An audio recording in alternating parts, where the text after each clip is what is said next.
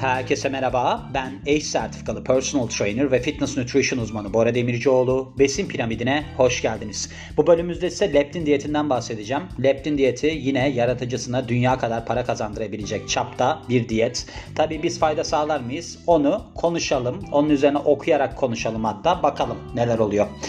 Healthline'dan çeviriyorum gene. Tıbbi olarak gözden geçiren Natalie Butler ki kendisi bir diyetisyenmiş. Yani çok önemli dedi. Aranızda var mı diyetisyenle kilo veren? Onu çok merak ediyorum. Gerçekten yani hani ben fitness nutrition uzmanıyım. Mesela ben kilo verdiriyorum ama diyetisyenle kilo veren var mı aranızda? Onu böyle bir şey yaparsanız gözünüzün önünden geçirirseniz hiç ona ben rastlamadım. Mesela benim bir grup dersim var. Oradaki insanlar işte yaklaşık kaç kişi? 10 kişiler. Onlardan bir tanesi benim söylediğim şeyleri yaptı. Bir tanesi benim söylemediklerimi diyetisyenin söylediklerini yaptı. Şimdi diyetisyenin söylediklerini yapan kişi 1,5 kilo verdi. Benim söylediklerimi yapan kişi 7 kilo verdi. Şimdi ben dedim ki o diğer kişiye e dedim ben sana da yardımcı olayım. E dedi iyi olur ben seninle dedi bundan sonra devam edeyim filan. Şimdi o da kilo verecek. Yani diyetisyenin işi değil bu çünkü biliyor musunuz?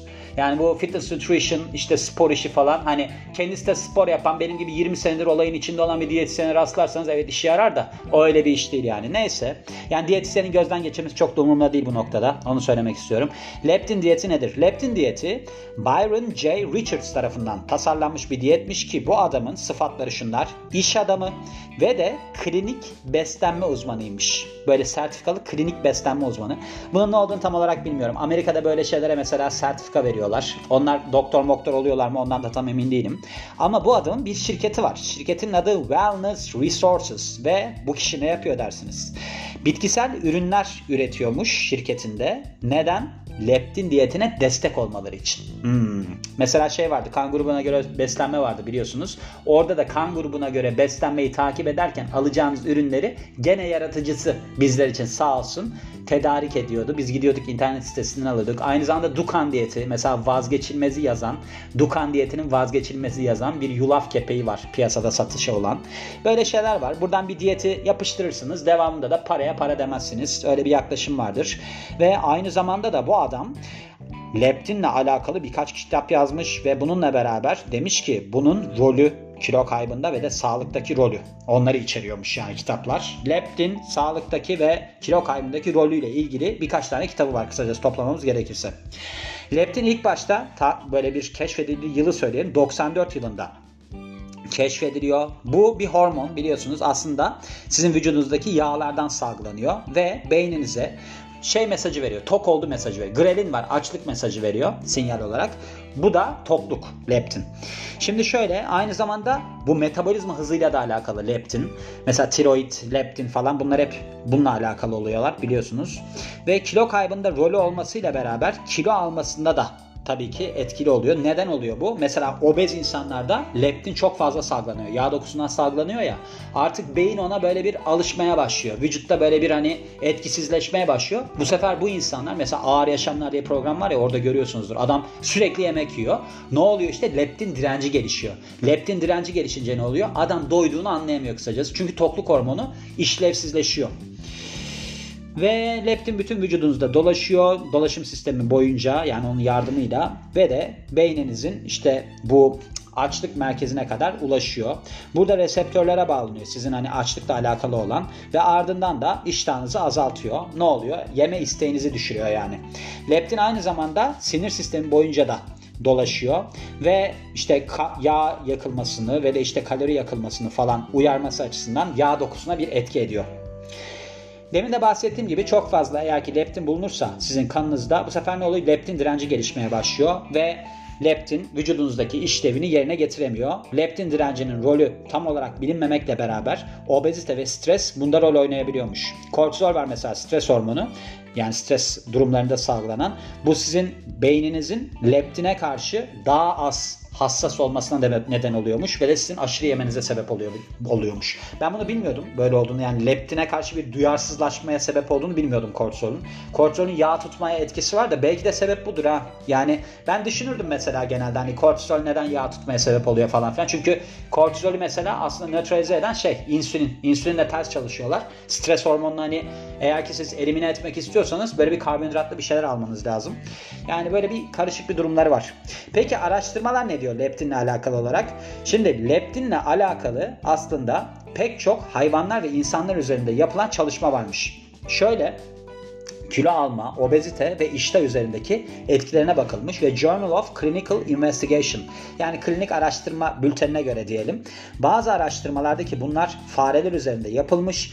Leptin üretiminin şeyde bu diyet yapma durumunda olumsuz etkilendiği sonucuna varmış. Çünkü neden? Benim ilk bölümdedir hatta. Bu leptin seviyelerinde düşüşe yol açıyor. Ve leptin seviyeleri düştüğü zaman ne oluyor? Sizin beyniniz diyor ki bu bir açlık durumunda. Yani yemek yemesi gerekiyor. Bununla alakalı olarak da vücudunuzda yağın tutulması artıyor ve kaloriler aslında yakılma kısmına geçmiyor, düşürülüyor. Metabolizma hızınız düşüyor. Şu da var. Mesela eğer ki siz birdenbire kilo verirseniz bu drastical dedikleri şey var ya aniden kilo verme. O zaman ne oluyor? Birdenbire yağ yağınız giderse eğer bu sefer vücutta leptin salgılanamıyor ya. Sonrasında eğer ki yerseniz vücut diyor ki aa bu yağ dokusunu hızlıca tüketti. Nerede olduğunu bilemez çünkü vücut. Daha çok yağlanayım. Yani birdenbire de daha çok da yağlanabilirsiniz. O yüzden dikkat edin yani. Ve başka bir hayvanlar üzerinde çalışma yapılmış. Bu da University of Cincinnati Metabolic Diseases Institute yani Metabolik Hastalıklar Enstitüsü'nde yapılmış. Yani buradaki araştırmacılar tarafından yapılmış. Burada da demişler ki leptin seviyeleri böyle bir şeye yol açmaz farelerde. Obeziteye yol açmaz. Yani böyle bir durum var. Bununla beraber de hani leptin beslenme desteği olarak alındığında sizin leptin seviyelerinizi değiştirir mi değiştirmez mi diye bir net araştırma yok. Böyle bir beslenme desteği varmış demek ki bilmiyordum ben bunu. Peki leptin diyetinin potansiyel faydaları neler? Aslında leptin diyetinin çoğu prensibi diğer diyetlerle hani böyle bir kilo yönetim programlarıyla aynı. Diyor ki gece gece geç saatte yemek yemeyin. Bununla beraber işte beslenmenizde ek şeylere böyle bir şeker meker gibi şeylere yer vermeyin ve de çok fazla karbonhidrat tüketmeyin. Leptin diyeti aynı zamanda porsiyon kontrolünü de şey yapıyormuş, vurguluyormuş ve ve ardından çok böyle kolay kontrol edilebilecek şekilde tasarlanmış bir yönergesi varmış ki bu kilo verme kısmında sizin bir antrenman yapmanıza da ihtiyaç duymamanıza vesile oluyormuş. Yani siz spor yapmıyorsunuz ama gene de kilo veriyorsunuz. Porsiyon kontrolü ve şey besinsel tercihlerinizin düzenli olmasıyla beraber ancak demişler düzenli egzersizle kilo vermenize yardımcı olabilir. Şimdi bu zamana kadar normal bir diyetten farkını gördünüz mü? Ne dedi şimdi bize bu? Ne oldu yani? Neyse. Potansiyel riskleri neler? Çoğu diyette olduğu gibi leptin diyete tabii ki kalori kısıtlamasına gidiyor ve siz bu diyete sadık kalmada zorlanma yaşayabiliyorsunuz. Çünkü besin tercihi olarak sizin bir şeyiniz olabiliyor yani tatminsizliğiniz gelişebiliyor. Ve herhangi bir diyet planında olduğu gibi bu leptin diyetine başlamadan önce de doktorunuza görünün denilmiş. Ve bu alınan kalorilerin işte çok fazla hareketli birisiyseniz yeterli olup olmaması durumuna karşı doktorunuza danışın deniliyor gene.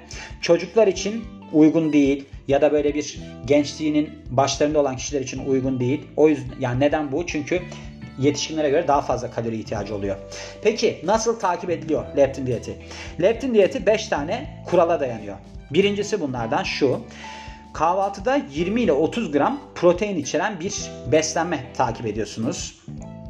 Akşam yemeğinden sonra ikinci olarak akşam yemeğinden sonra yemek yemiyorsunuz ve ye, şeyden yatmadan önce 3 saat önce en azından bir şey yemediğinize emin oluyorsunuz. Üçüncü olarak günde 3 öğün yiyorsunuz sadece ve aralarda atıştırmıyorsunuz. Yani bu öğünlerin arasında demiş ki burada 5 ile 6 saat ara verin demiş. Yani 18 saatlik bir zaman dilimini kapsıyor. 6 saat uyuduğunuzda hesaba katıyor anladığım kadarıyla ya da 15 ile 18 diyelim. Karbonhidrat alımınızı düşürüyorsunuz ama tamamen elemiyorsunuz. Beşinci olarak da her öğünde porsiyon kontrolüne gidiyorsunuz. Şey böyle bir tıka basa olana kadar yemiyorsunuz ve şeyden nedir adı tam tok hissetmeden sofradan kalkıyorsunuz. Şöyle tabii ki hani sizin bu diyetle alakalı olarak eğer ki bir girişiminiz olacaksa kalori saymanıza gerek yok deniliyor. Burada aslında vurgulanan kısım taze besinler, organik besinler tüketmeniz, kimyasal eklentilerden uzak durmanız ve de işte adını bile telaffuz edemediğiniz ürünlerden uzak durmanız denilmiş. Şöyle diyor ki aynı zamanda hani böyle bir protein ya da lifle alakalı bir vurgu da yapılmıyor. Şöyle demişler 400 ile 600 kalori arasında alıyorsunuz her öğünde ve genel olarak oran şu. %40 protein, %30 yağ, %30 karbonhidrat. Geniş çapta sebze, meyve ve protein kaynaklarının tüketilmesine izin veriyor bu diyet. Bunların arasında mesela protein kaynağı işte balık, Et, met, tavuk hepsi var yani. Ve böyle şu, çok şekerli tatlılara kıyasla şeker tercih etmeniz tavsiye ediliyor. Şey şeker diyorum meyve tercih etmeniz tavsiye ediliyor.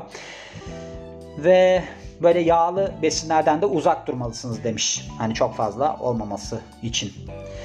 Proteinden yoğun işte böyle bir baklagiller falan tercih edilebiliyor. Mesela kinoalar, işte yulaflar, mercimekler aynı zamanda iyi kaynaklar oluşturuyor. Düşük karbonhidrat alımı sizin kabızlığa yakalanmanız açısından vesile olabilir dediği için yüksek lif içeren besinlerde sık sık tüketin denilmiş.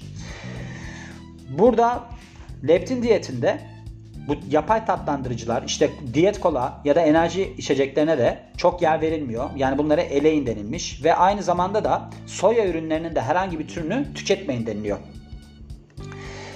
Ve ardından da baktığımızda sizin beslenmenizi kontrol etmenizi gerektiriyor bu diyet. Yani aslında her diyette olan bir şeyden bahsediyor öğünlerinizin arasında bir rutin oluşturmanız işe yarayacaktır. Mesela bunların arasında bir de demiş ki şimdi hafif miktarda egzersiz yapmanız da diyete ve de sağlıklı kilo kaybına girmeniz açısından faydalı olacaktır deniliyor ve bundan sonra da bitiriyor. Şimdi ne anladık bu diyetten tam olarak?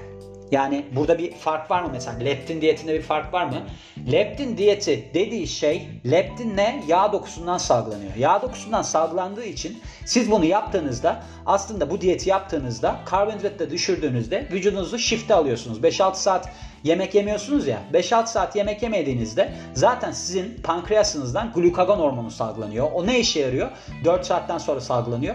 O ne işe yarıyor? Sizin mevcut glikojen depolarınızı boşaltıp onu enerji olarak kullanmanızı sağlıyor. E onları kullandıktan sonra siz eğer ki düşük karbonhidrat alırsanız vücudunuz yağ tüketecektir diyor da yani bu aslında işe yarayacak bir şey mi? Normal herhangi bir diyette işe yarama ihtimali olan bir şey diyeyim. İşe yarayacak olan şeyi söyleyeyim. Oruç tutmak.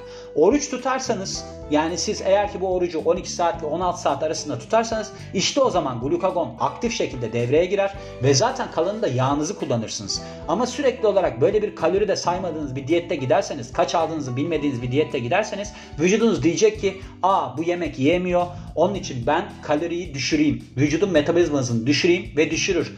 Halbuki oruçta metabolizmanıza stres yüklersiniz. Aslında hücre bazında da stres yüklersiniz. Mesela organellerde lizozom var. Lizozom ne aslında? Böyle bir asidik ortam hücre içerisindeki. Hücre içerisindeki bozulmuş şeyleri oraya alıyor. Aldığı zaman siz oruç tuttuğunuzda yani aslında katı parçaları, molekülleri parçalıyor orada. O zaman da ne oluyor? Bunları enerji olarak kullanıyor. Enerji olarak kullandığı için siz artıklardan enerji tüketiyorsunuz. Bu sefer metabolizma hızınız düşmüyor ama hücre bazında da yenilenme sağlıyor. Yani bu tarz işte bir kalori kısıtlı diyetler bilmem neler falan işe yarar da oruçla kombinlenirse yarar öyle söyleyeyim. Yani oruç tutmanız lazım. Burada söylediği şey 5-6 saat o kadar etkili olmaz. Sizin işinize yarayacak şey uzun süreli açlıklar. Onun için hani bununla beraber bir de doğru egzersiz yaparsanız yenilmez olursunuz diyorum ve bu bölümün de sonuna geliyorum. Beni dinlediğiniz için çok teşekkür ederim. Ben Bora Demircioğlu. Yeni bir bölümde görüşmek üzere. Hoşçakalın.